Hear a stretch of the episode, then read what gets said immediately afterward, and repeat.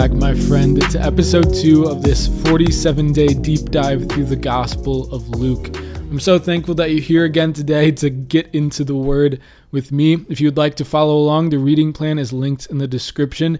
Uh, you can click that link, download it, super free, or you can just listen along as we read through. Yesterday, we talked about the very beginning of the Gospel of Luke, laid the foundation of our introductory characters, talked about uh, the birth of John foretold and who John the Baptist would grow up to be. And then we had the Annunciation to Mary and her child Jesus, who Jesus would grow up to be. The great significance of John as the messenger and Jesus as the promised Messiah. And today, uh, our characters are going to kind of share that great news as we read through Luke chapters 1 chapter 1 verses 39 through 56. So we're going to read through it. Let's pray. Holy Spirit, open up our hearts and minds to receive the truth of your word. During those days, Mary set out and traveled to the hill country in haste to a town of Judah, where she entered the house of Zechariah and greeted Elizabeth. When Elizabeth heard Mary's greeting, the infant leapt in her womb. And Elizabeth, filled with the Holy Spirit, cried out in a loud voice and said, Most blessed are you among women, and blessed is the fruit of your womb. And how does this happen to me that the mother of my Lord should come to me?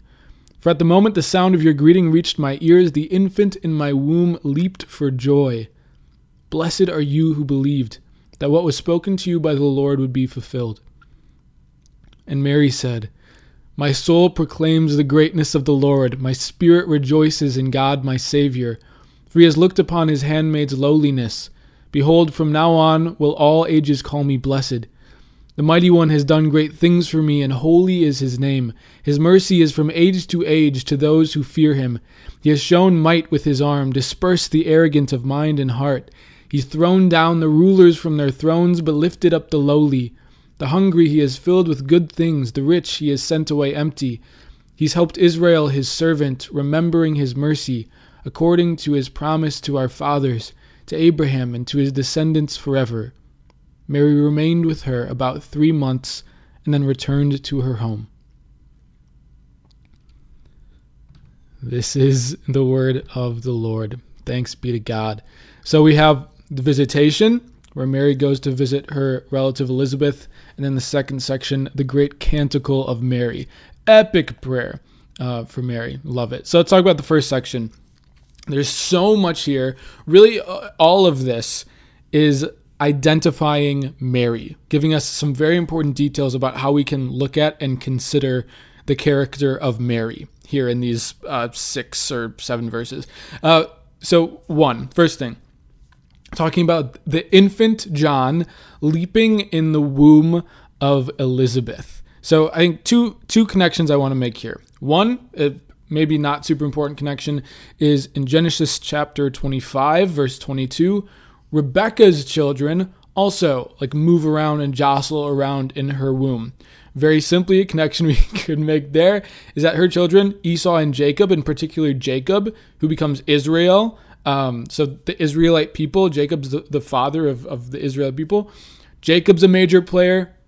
Jacob moves around his mother's womb. John is a major player. John moves around his mother's womb. So just very simple connection. May, for sure, more important connection is from the book, the second book of Samuel, chapter 6, verse 16, where we have the Ark of the Covenant coming through and we find King David. It says David was leaping and dancing before the Lord as the Ark of the Covenant went by. So the Ark of the Covenant in the Old Testament was the container of the presence of the Lord for the Israelites.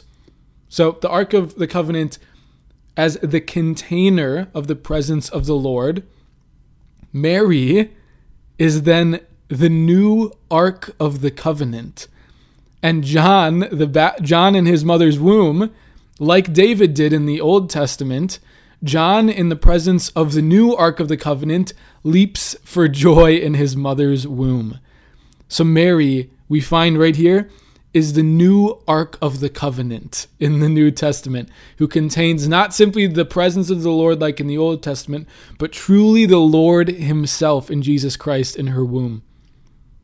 And then Elizabeth uh, says, uh, "Blessed are you among women, and blessed is the fruit of your womb." Those words that we that we recite in the the Hail Mary prayer, uh, but those those are important for a few things. So we're going to say, "Blessed is the fruit of your womb." The connection that maybe would would make here, what kind of significance this might mean, and what Elizabeth is saying here, uh, in "Blessed is the fruit of your womb," is in the book of Deuteronomy, chapter twenty-eight.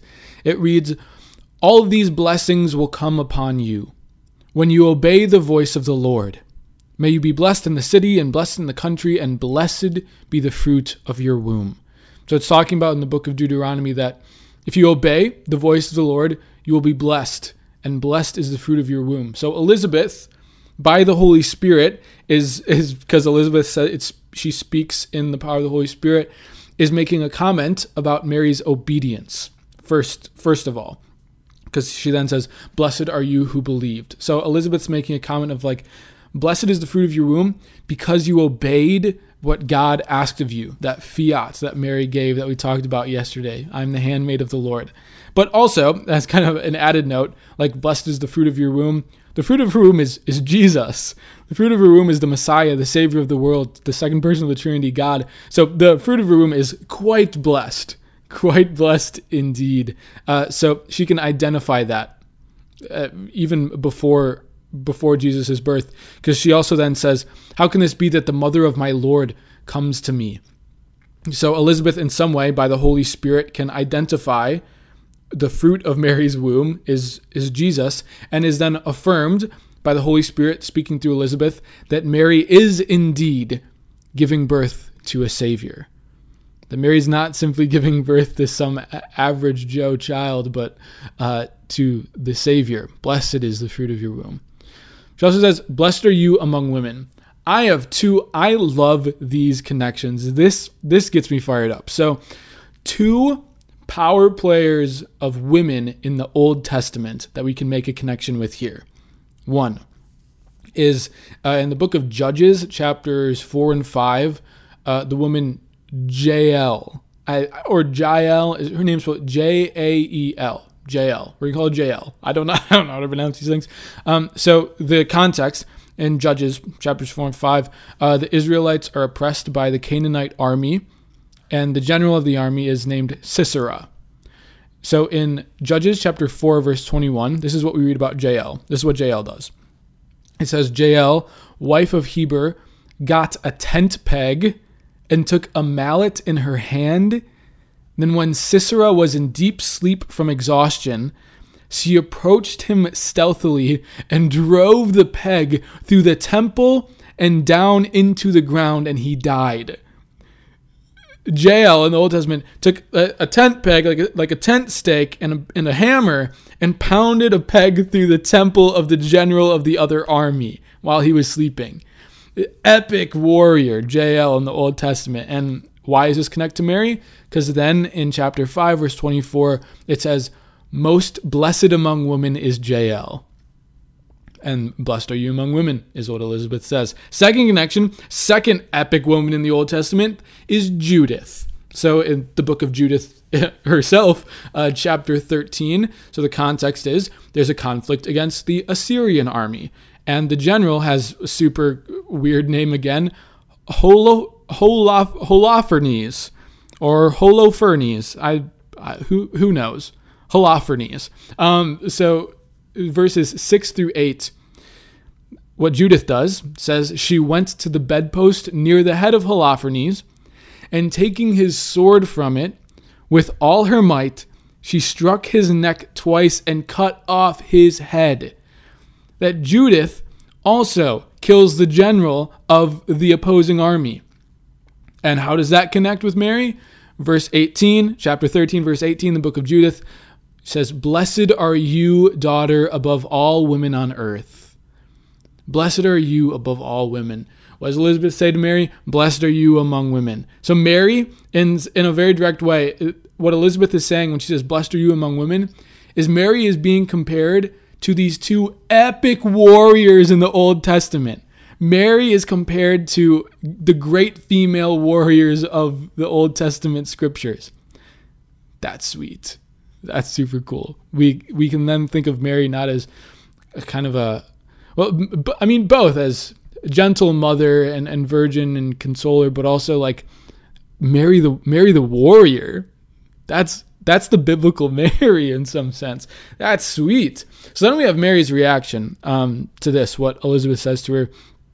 And a lot of Mary's, uh, her prayer, which we call the Canticle of Mary, is talking about what God is like and how he works in salvation. This is a, it's a big kind of descriptor of, of God that Mary reveals. So, uh, first thing is that a lot of what Mary says is references from the Psalms. There are a lot of psalm connections, like Psalm 35, I will rejoice in the Lord, exult in God's salvation. Psalm 113, He raises the needy from the dust, lifts the poor from the ash heap. Psalm 111, He sent release to His people, decreed His covenant forever, and holy is His name. Psalm 126, Our mouths were filled with laughter, our tongues sang for joy. The Lord has done great things for us. And we could do Psalm 89, Psalm 103. Uh, again, these are all kind of like footnote uh, hyperlinked things from from my Bible, but there's so many uh, like psalm references that Mary's referencing the psalm. But the themes, the themes in all of these are themes of salvation, deliverance, and restoration of fortunes to the lowly. But these are these are kind of the general themes from from those psalms and the theme of Mary's canticle. We're mostly kind of just talking about this in general. Uh, the theme of what Mary's talking about is God's bringing about salvation, God's bringing about deliverance, and God's bringing about restoration of fortune to the lowly. And this is the the same themes from Hannah's prayer in the Old Testament in the first book of Samuel chapter 2, which totally parallels. These two these two prayers, the Canticle of Mary and the prayer of Hannah in the Old Testament are very very similar.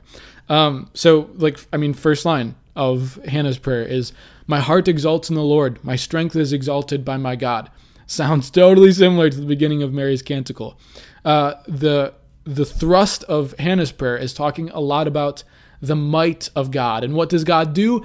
He lifts up the lowly and brings down the powerful. He feeds the hungry and the poor, and the rich and the full are empty. These are the same themes that we find in Mary's canticle. And this is what God does. This is what Mary's talking about in her great prayer is that we have a we have a mighty God who's bringing about his salvation and bringing about deliverance to his people. And he's doing this this flipping of fortunes this reversal of fortunes that the lowly the lowly among God's people are going to be brought up to bring down the powerful. God's going to look at the hungry and the poor and make them fed and the rich and the full are going to become empty God's like flipping things upside down He's looking upon the lowly and restoring their fortunes and reversing the fortunes of people on earth. This is a theme that we'll come back to often in, in the gospel as we read through this. But that's that's what God is doing here. And the last line that that I want to look at is is the end of the most important significance of what Mary's talking about. She says, He has helped Israel, his servant, remembering his mercy according to his promise to our fathers, to Abraham, and to his descendants forever. So in the book of Genesis, God made a covenant with Abraham that he would he would bless his descendants, the his chosen ones, the people of of Abraham's line, the Israelites. Uh, and I'm sure at times throughout the Old Testament, it looks like God's not keeping not being faithful to that covenant, and maybe even up until Mary's time.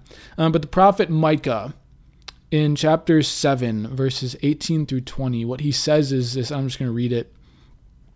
Who is a God like you, who removes guilt and pardons sin for the remnant of his inheritance, who does not persist in anger forever, but instead delights in mercy, and will again have compassion on us, treading underfoot our iniquities?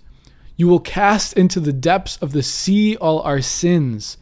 You will show faithfulness to Jacob and loyalty to Abraham, as you have sworn to our ancestors from days of old. The prophet is the prophet Micah is saying that we have a God who is faithful to his promises and faithful to the covenant that he made to Abraham. And what Mary is saying here is that God is fulfilling this covenant with Abraham through her. that the, the blessedness that God promised to Abraham and to his descendants is reaching its highest fulfillment in and through Mary and through her son, Jesus Christ. And that covenant and that promise is deliverance, it's salvation, and it's raising up the lowly. God looking on the lowliness of Mary and the lowliness of the poor and the lowly and the orphan and brings Jesus into the world to raise up those from the bottom and bring them to the top. That's the nature of our God. And I think that that is very good news for us. That we who uh, are, are poor and broken and weak and lowly and sinful, God came for us. Jesus came for us to raise us, particularly us who are broken, us who are, are lowly and weak. Jesus came for you and me, my friends, to raise us up to the heights of all that we're made for. And that's incredibly good news. And that is uh, that's where we begin this story of salvation, this incredible story of the gospel that we have. The Savior coming to raise us up out of our lowliness to greatness incredible good news. I hope you got something out of this today, uh, and I pray that you continue to read along with us. I hope to see you tomorrow. Let's pray those great words that Jesus taught us. Our Father, who art in heaven, hallowed be thy name. Thy kingdom come, thy will be done, on earth as it is in heaven. Give us this day our daily bread, and forgive us our trespasses as we forgive those who trespass against us. And lead us not into temptation, but deliver us from evil. Amen.